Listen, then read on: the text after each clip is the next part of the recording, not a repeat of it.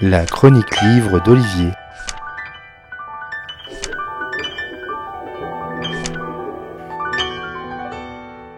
L'attachement à la terre, l'attachement à sa terre natale, l'attachement à la terre ancestrale, celle qui a vu naître et vivre des générations et des générations. Et cet attachement peut avoir des conséquences géopolitiques dramatiques comme l'actualité nous le démontre malheureusement encore aujourd'hui.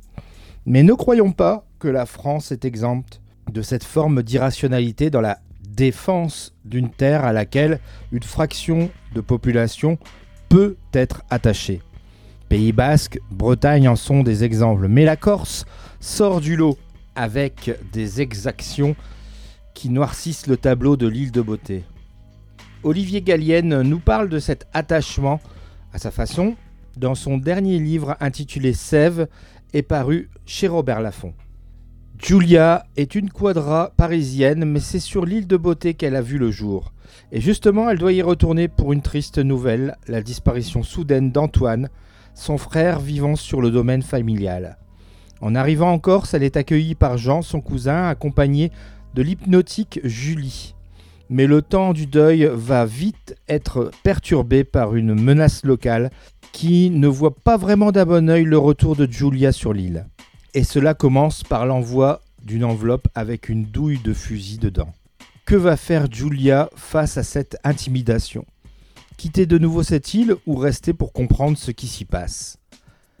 Après un premier roman qu'on qualifiera de post-apocalyptique très remarqué, Olivier Gallienne ancre Sève dans une réalité plus proche, celle de l'attachement à la terre corse. L'auteur garde quand même ce qui l'a fait se distinguer pour son premier livre, style direct, concis, âpre, même si le contexte de Vendetta est quelque peu convenu, tellement associé au peuple insulaire, Gallienne a soigné ses personnages, à commencer par celui de Julia, écartelé entre son désir de partir et celui de savoir. Et il y a cette nature corse difficile et belle, berceau d'événements à découvrir dans la seconde partie du récit. Sève est un titre qui traite à sa façon des origines et du poids qu'elle impose.